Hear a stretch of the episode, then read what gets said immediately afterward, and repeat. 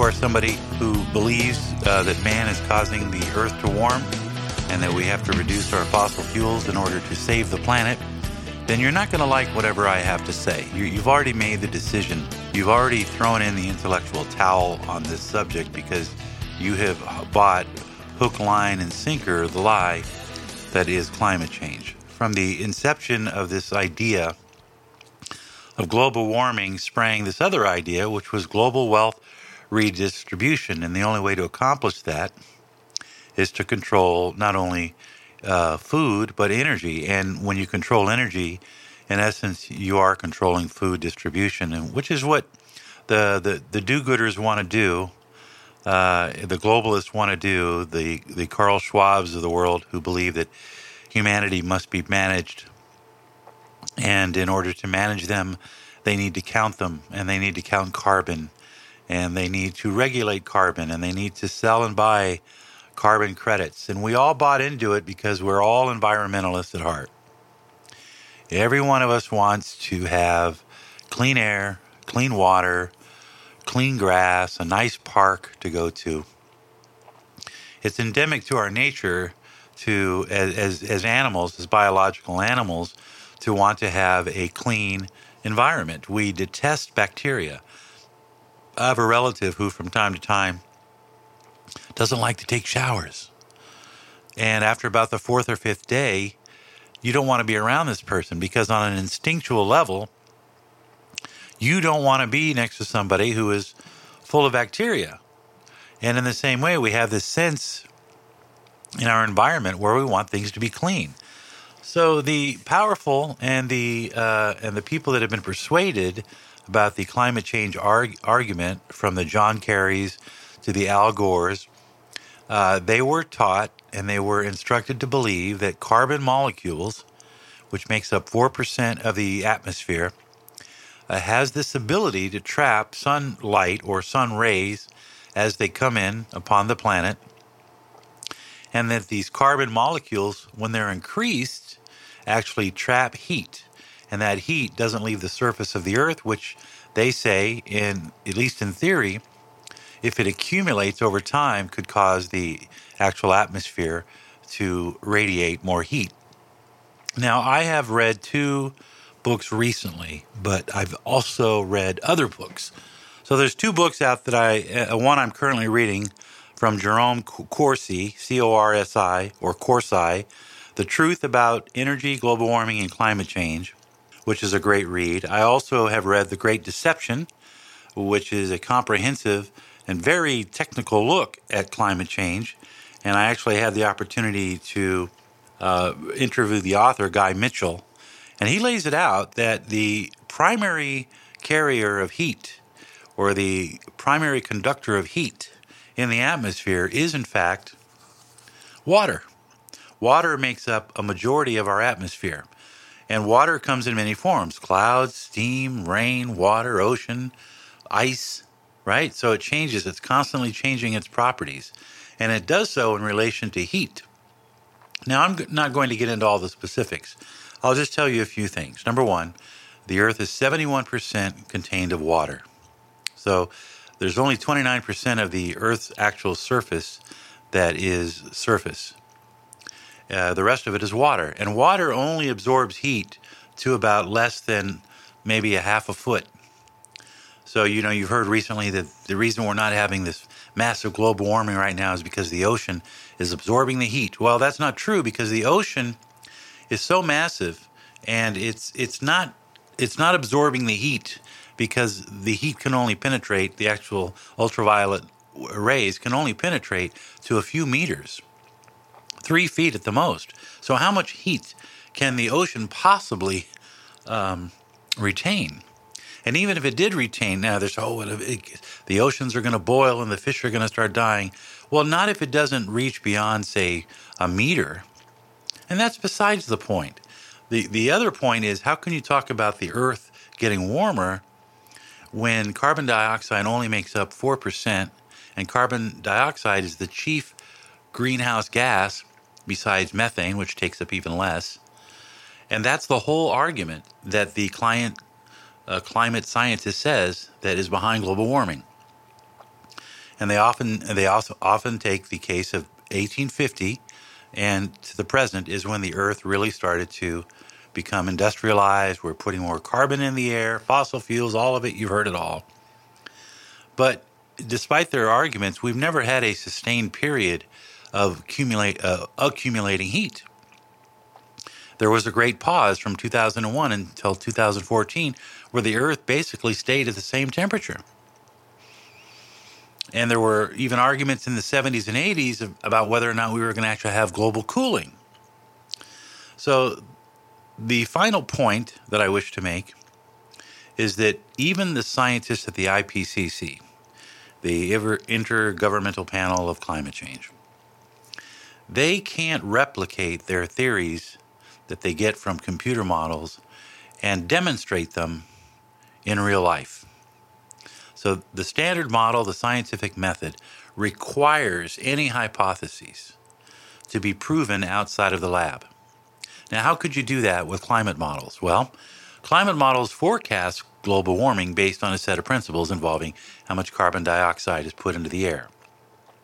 Right now, we're at about 400 parts per million. So that means that of a million molecules in a cubic foot of, of air, uh, or whatever makes up all of the elements that make up air, the air that we breathe, our atmosphere, uh, there are only 400 molecules that are carbon out of the out of the million of mo- molecules that are in that particular square inch or square centimeter. Okay, so that's increased from 250. So you could make the argument that carbon has doubled in the Earth's atmosphere.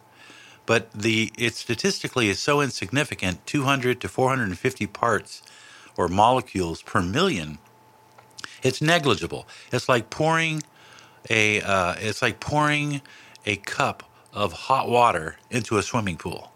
How much effect do you think you're really going to have? We also know from history that if you go back in time during the last ice age there was up to 1500 parts per billion of carbon and man hadn't even existed so we know already from the earth sciences that carbon or atmosphere warming, uh, cooling, it's a cycle, and it's also directly tied to the con- uh, sun's cosmic rays.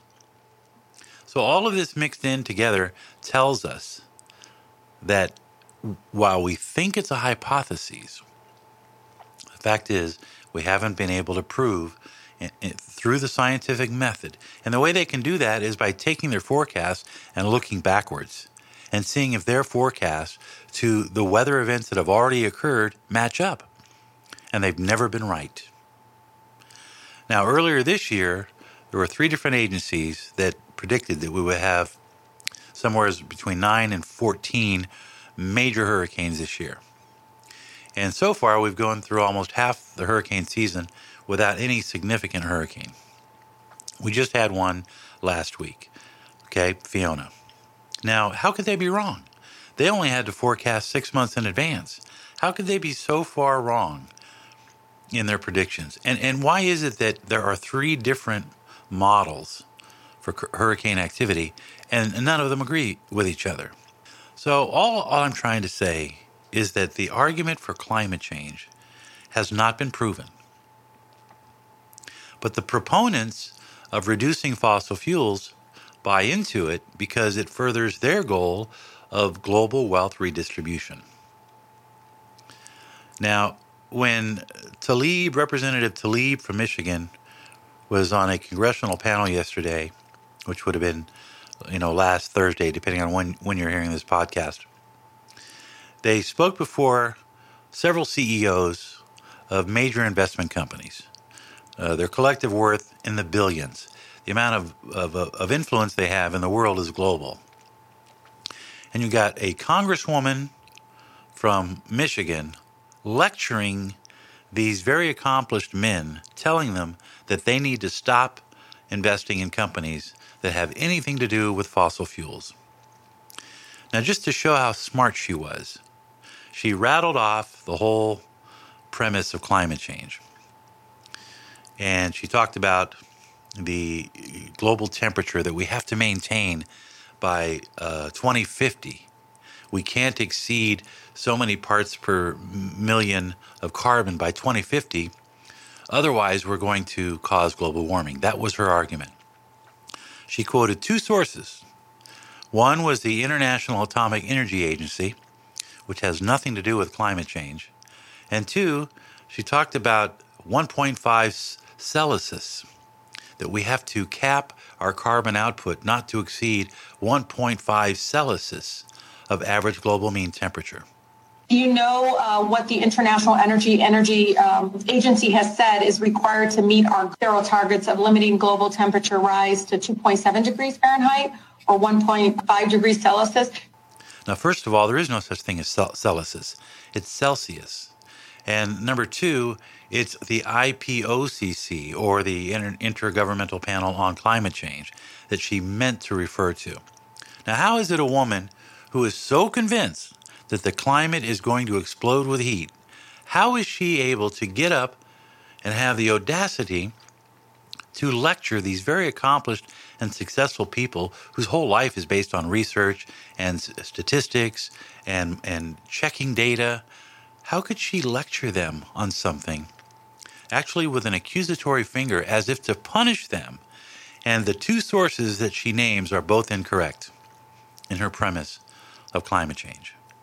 It's not the inter, uh, the atomic agency. No, no, that's a different group. They go and measure radiation. It's the IPCC.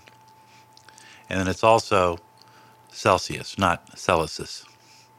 So I think it's ironic, but I think it also illustrates my point is that you have a group of people who think they're educated, who think they know, and you have an entire scientific community that is being funded by world governments to uh, keep the message, message going that, that we're embarking on climate change unless we reduce our dependency on fossil fuels, that millions of people are going to die. And they're creating policy. You see what's happening in Belgium 20,000 people rebelling. You saw earlier this month in other places, Holland. Pretty soon it's going to be France. Pretty soon it's already in Germany. People are pissed they're being told that their energy has to go up three, four, five fold. And that they're dependent on, on the one guy that can give them uh, fossil fuel, energy, natural gas is Joe Biden, and he refuses to do it because of people like Congresswoman Tlaib. You know uh, what the International Energy Energy um, Agency has said is required to meet our zero targets of limiting global temperature rise to 2.7 degrees Fahrenheit or 1.5 degrees Celsius? And that's what I have an issue with is these people who think that they're smart, think that they understand the science, have probably never even read a book on climate change, nor do they understand the properties of, of heat disbursement, cloud cover, wind, solar energy, cosmic rays, earth temperatures, earth ocean absorption, uh, land mass ratio. They don't understand any of it. All they remember is what they were told in the fifth grade, which is fossil fuels are bad and renewables are good. They fell in love with the word sustainability. Everything to them is about sustainability, renewables, sustainability, and we're all going to die because of their stupidity. So that's all I have to say about climate change. Pay attention, folks. You are being lied to. Pick up a book and read it. It might just save your life.